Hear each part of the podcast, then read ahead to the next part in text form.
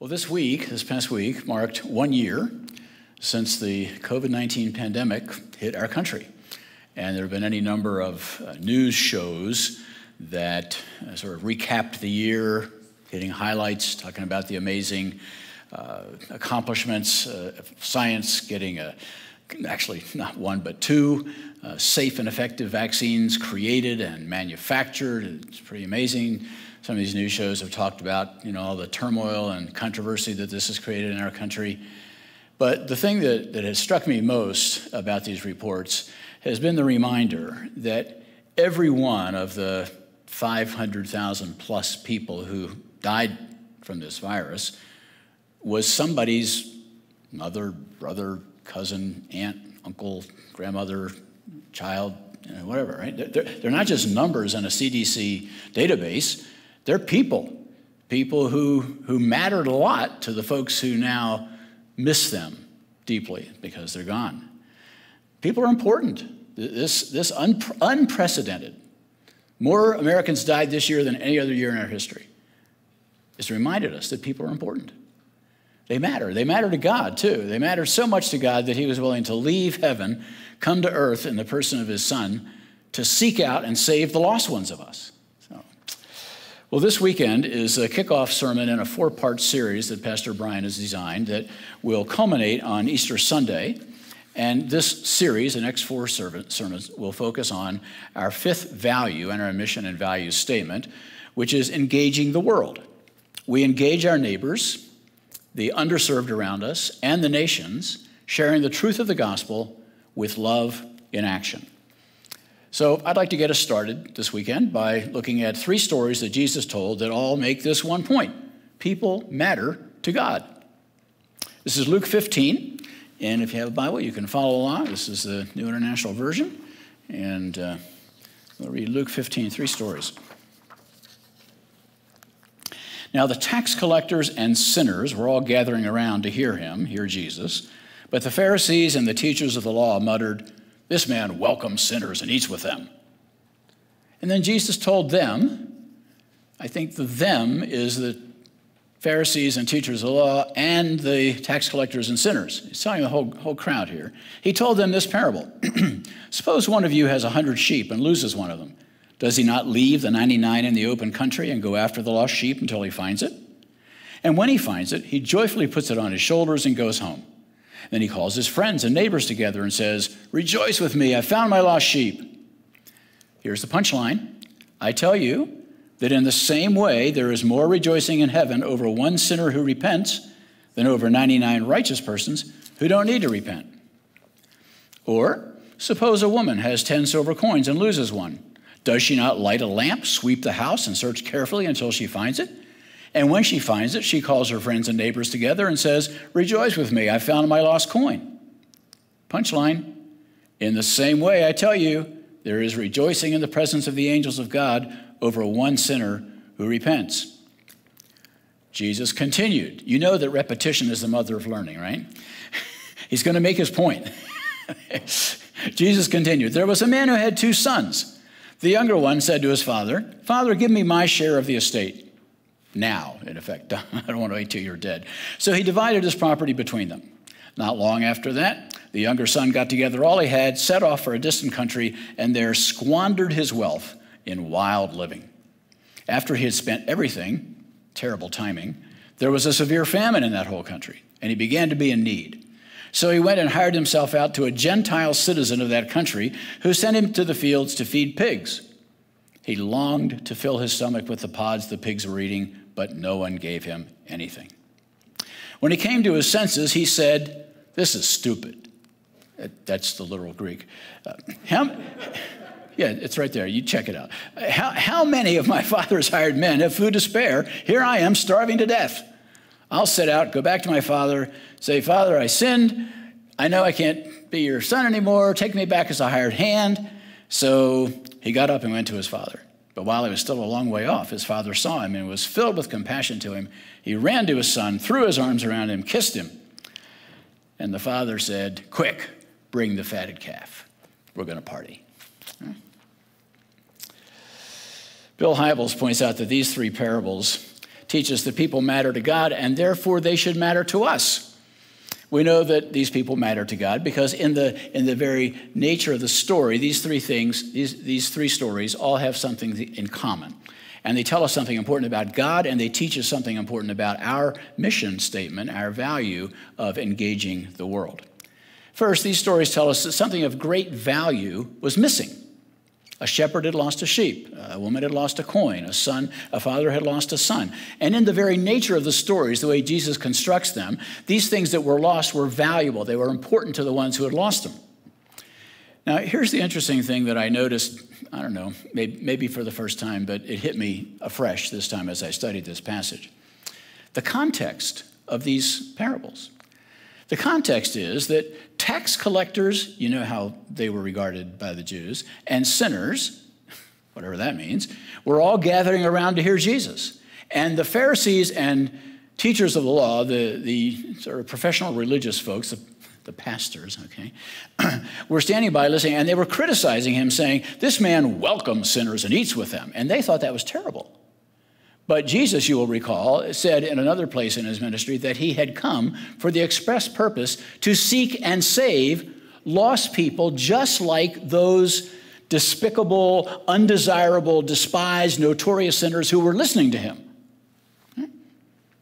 Jesus told these parables to rebuke the Pharisees and teachers of the law for their hard hearts. Our value statement says we engage our neighbors, the underserved around us, and the nations, sharing the truth of the gospel with love in action. Well, love welcomes everybody, anybody, like Jesus did.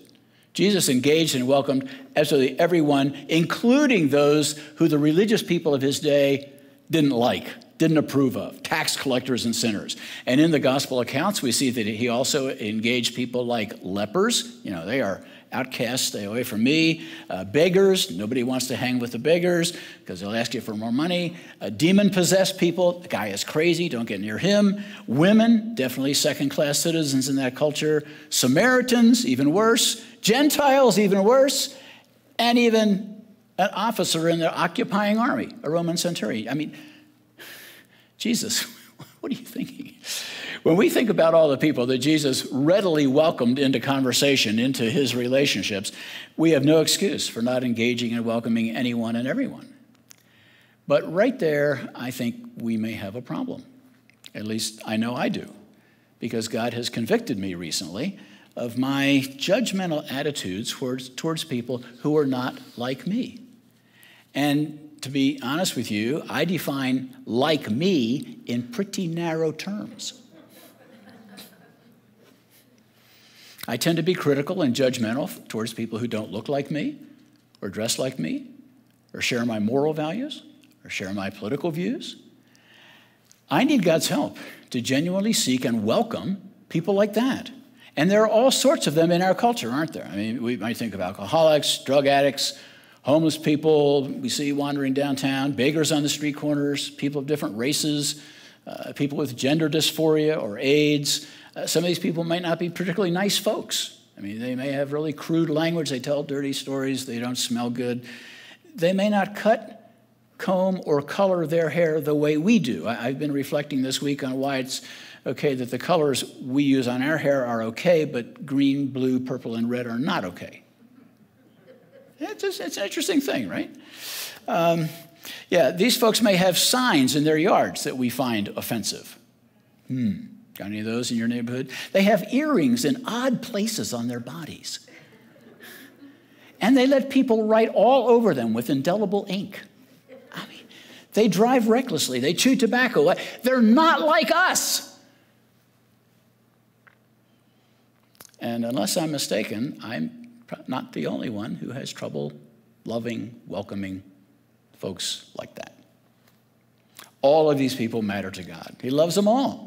He knows that many of the things about these people that turn me off and maybe turn you off are just symptoms of their desperate need for him. They're lost, they're missing, and they're valuable to him. So he doesn't let those external things get in his way of seeking them out and bringing them into a relationship with himself. They need a savior. So the Savior's going to go get them. Secondly, the people in these parables that Jesus told lost something so valuable that its loss warranted an all-out search. The shepherd leaves 99 sheep in the field, goes looking for the one that's lost. The woman, and Jesus says, he looks for it until he finds it. The woman looks for her lost coin long after dark. She has to light a lamp, keep sweeping the house, keep looking until she finds the lost coin. Now, the situation with the lost son is a little different because he has a free will, and the father wants him to learn a lesson from the consequences of his actions. But the father is anxiously waiting, anxiously looking for his son, scanning the horizon, sees him a long way off, and runs to meet him and welcomes him home.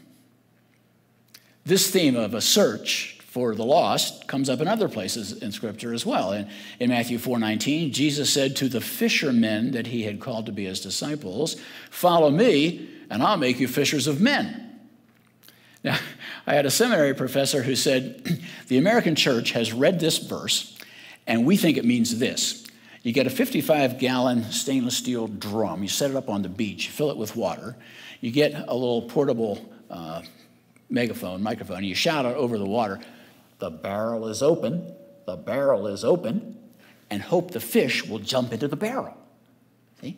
This is exactly what's happening when you drive by a church that has a sign out front, and right below the name of the church, it says, "All are welcome. Please jump in the barrel." Yeah. But surely Jesus meant, and the fishermen who heard him that day would have understood, that if we are going to be fishers of people, we have to go where the people are. Yeah. We have to search for the lost, like the people in these parables did, an all-out search. In the Great Commission, Jesus says, "Go! Go make disciples of all nations." He said he came to seek and save the lost. Throughout the Bible, God is taking the initiative, looking for people, seeking to invite them into a relationship with himself. We can't rely on what's been called an attractional model of outreach, where we think that we're just going to attract people in. Look, I love our worship services. God bless Ashley. What a gift to us. And I come on Sunday mornings too, and I love that kind of worship. And I love Pastor Brian's messages, but no one thinks that what we do here is so amazing, so entertaining, so fantastic that any non-Christian on the street would certainly want to come in here and be a part of this. Right? You don't think that, do you? This is meaningful for us, not for them. We have to intentionally go and seek them out, to move towards people in love in an inviting and welcoming way, welcoming them into relationship with us. Now, I grant you this is a lot harder during COVID restrictions, but it's not impossible. And you know, this 21 Days of Hope is a great way to start. So if you haven't already done it, please do that. And do the little action steps that are in there. They're simple little things. Some of them are talking about God's hope through us, to us, and it'll just nurture your soul. Okay? And others are opportunities to show God's hope through us to other people. Give us some concrete things we can do to care for people, ways to share our faith story with them. It's great. Now, full disclosure here, some of these action steps involve social media. So if you don't do social media, don't worry. There's always an alternative given for us antisocial types. There's something there for you to do. They're all baby steps, okay? But they're steps in the right direction, out towards the people who matter so much to God. So do that. Now, we know that the people in these stories matter to God because, first, they're valuable in and of themselves. And secondly, they warrant an all-out search. And third, when they are found, it occasions great celebration and rejoicing. The shepherd and the woman call their friends together and say, "Rejoice with me, I found my lost sheep, found my lost coin." The father of the prodigal throws this huge party to recognize the fact that his lost son has been found. It's great. Jesus assures us there is great rejoicing in heaven when just one sinner repents. Each one is precious, every one valuable to God. All heaven rejoices. So as I was writing this, I got to this point, and a very awkward question occurred to me. The question was, when was the last time a friend of mine came to faith in Christ, partly through my prayers and efforts? And it's been a very, very long time. What about you? How long has it been for you, friends? Have you ever had that experience where a friend of yours you prayed for, loved, cared for, finally placed their trust in Jesus? If you've had that experience, you know how thrilling it was. You know what joy it brought to your heart. And Jesus says it brings joy to the Father's heart. Well, it's been far too long for me, and I want that joy again. So I'm recommitting myself to engaging the world with truth and love with people who matter so much to God. The key word in our value statement is engaging. Engaging our world. It means building relationships, connecting with others. It's been called paying relational rent or making investments in friendships. And like any investment, it can be expensive. It can cost some time and effort, and maybe even some money. But this is an investment that will pay eternal dividends. This is called earning the right to be heard. There was a book on this subject called First We Have Coffee, Then We Talk. In agricultural terms, this is cultivation of the soil, getting it ready to receive the seed of the gospel that we'll plant. Okay. So the principle is simple. Develop relationships on natural, non-threatening grounds, and then in the context of that friendship, we talk about things that matter, including spiritual things. Yeah. Here at Faith Church, we're using two words to describe the way in which we want to engage people. We want to do it in an inviting and welcoming way. And by inviting, we mean we are moving towards people to invite them. We're taking the initiative to seek them out, to go to them, like these folks in these parables did, to invite them into a relationship with us. And we want that relationship then to be a welcoming place, a safe place, a place where they can be themselves, where they can ask questions and admit doubts and disagree, a place where they can we can process life together, right? It's the attitude that we would have if we invited somebody into our home. We would want them to feel welcome, loved, affirmed, accepted, just as they are, right? But all too often, I think we approach people with an agenda. We want to change something in there. We want to change their political views or their religious views or their behavior or something. Yeah? What we need to do is to move toward them in a way that invites them into a relationship with us just as they are, which you'll recall is the way Jesus invites us into a relationship with him, just as we are. Yeah. Well, so how do we do this? How do we engage people in an inviting and welcoming way? Well, the 21 Days of Hope is a start. Here are some other ideas. According to Adele Calhoun, liming is the term for how relationships work in Trinidad, in the Caribbean. She says, liming is not an hour blocked out on my calendar for coffee with a friend. It's whatever you do when you see someone. Liming requires no agenda or purpose. Hanging out is its own reason. Now, Barbie found this word in a book she was reading some months ago, and when she first told me about it, I thought, oh, I have a lot of work to do.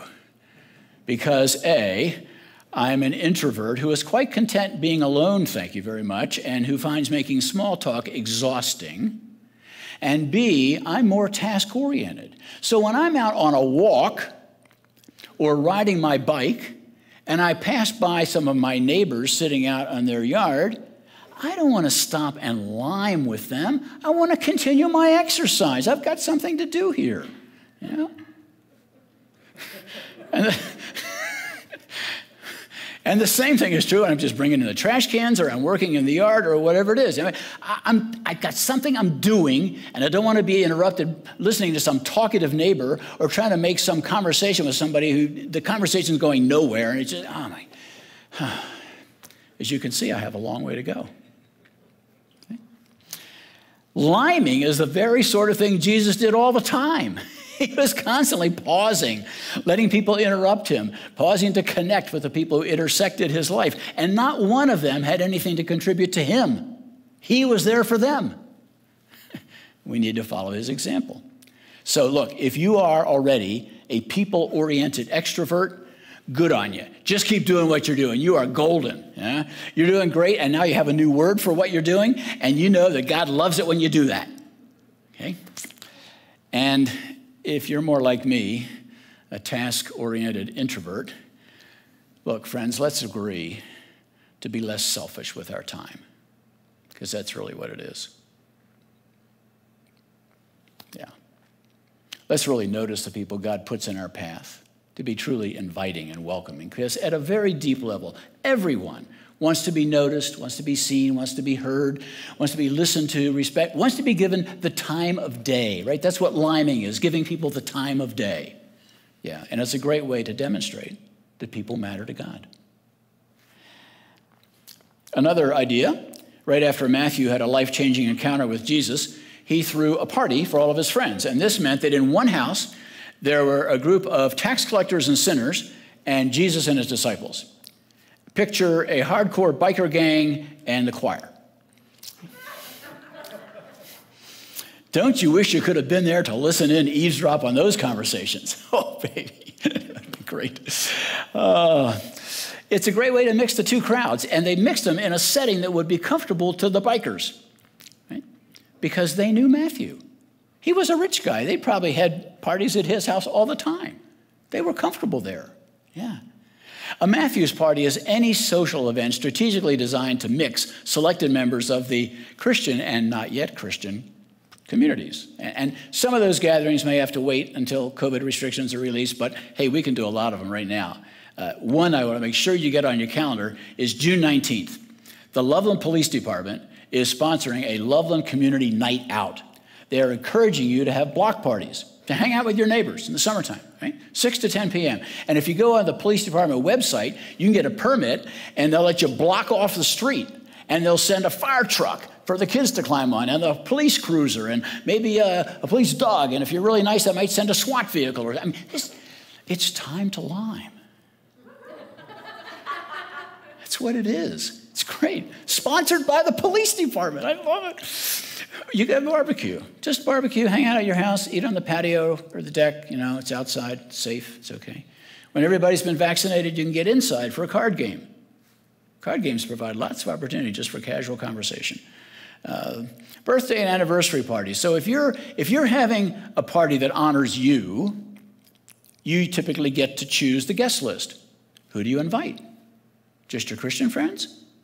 Why not add in some other friends as well? Yeah.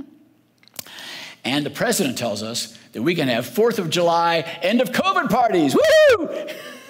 Yes. Well, let's do it, for heaven's sakes. I mean, let's see if we can't think of some creative ways to imitate Matthew and his desire to get the two sets of his friends together. Okay? Just a matter of inviting friends from church and cluing them into the opportunities inherent in the social setting. Okay? So here's the deal. If you get an invitation from somebody at church to come over to their house or do something with them, and they tell you it's a Matthew's party, that's your clue.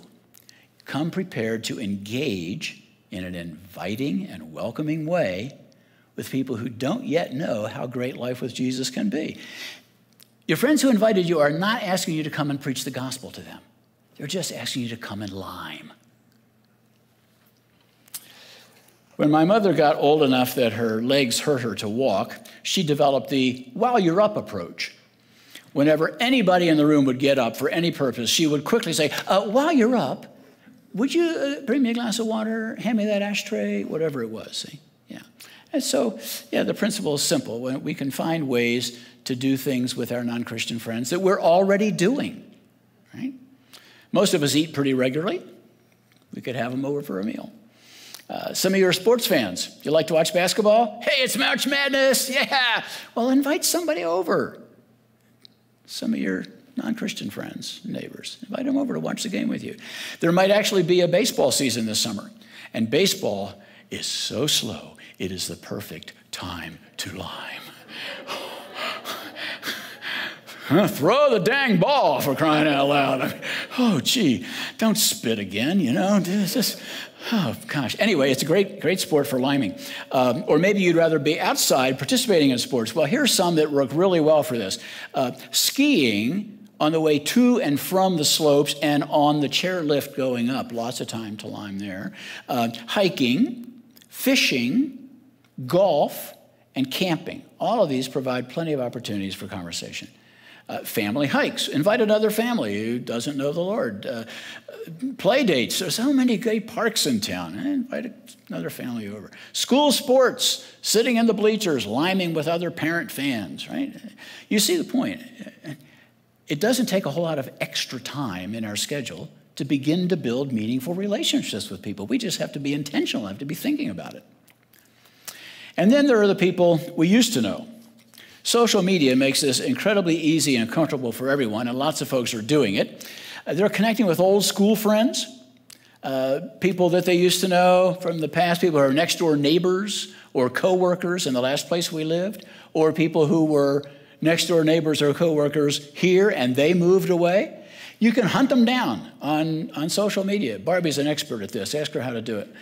And then you just reach out and say, hey, been thinking about you, wondering how you're doing. See? What do you think they'd do if you reached out like that?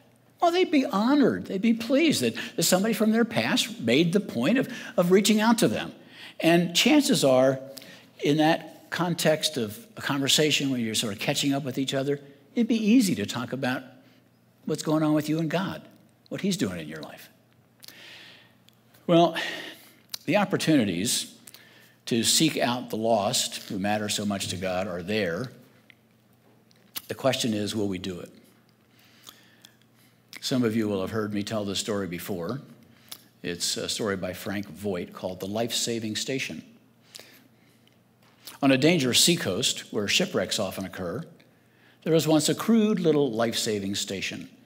The building was just a hut and only had one boat, but the few devoted members kept a constant watch over the sea. With no thought for themselves, they went out day and night, tirelessly searching for shipwreck victims.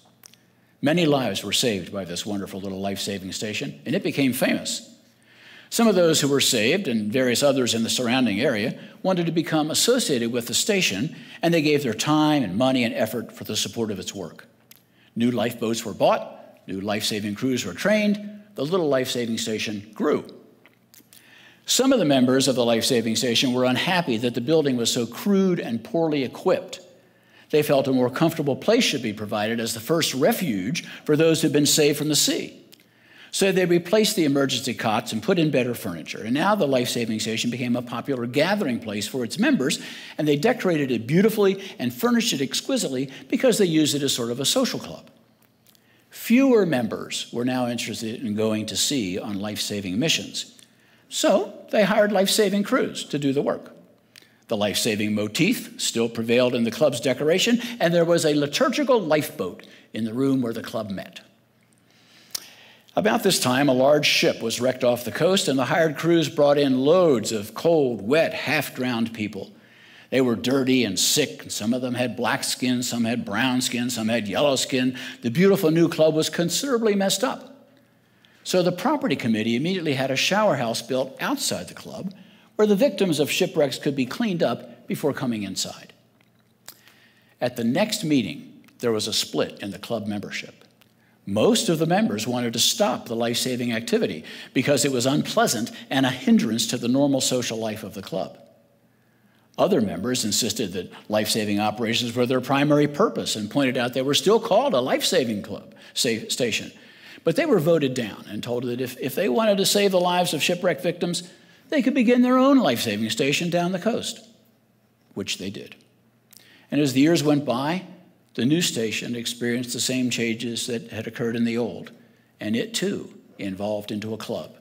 And yet another life-saving station was founded. History continued to repeat itself. And if you visit that coast today, you'll find a number of exclusive clubs all along the shore. Shipwrecks still happen in those waters, but most of the people drown. Father in heaven,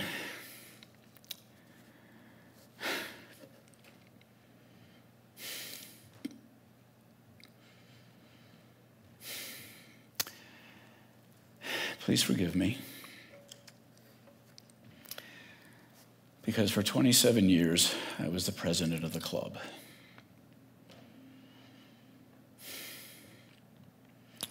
Forgive us, Lord, for the extent to which we have abandoned our purpose of being a church and become a social club. I mean, none of us are ready to shut down life-saving operations, but I think few of us are on an all-out search for the lost. God, we need you to give us your heart. We need a heart transplant. Can you somehow make the people who matter to you matter to us so that we will launch a search for them and engage them with love and action, share the greatest news in the world with them, and have the incredible joy of knowing we helped save a shipwrecked victim that we loved. God, please. Please. For the sake of your joy and our joy, we ask it in Christ's name.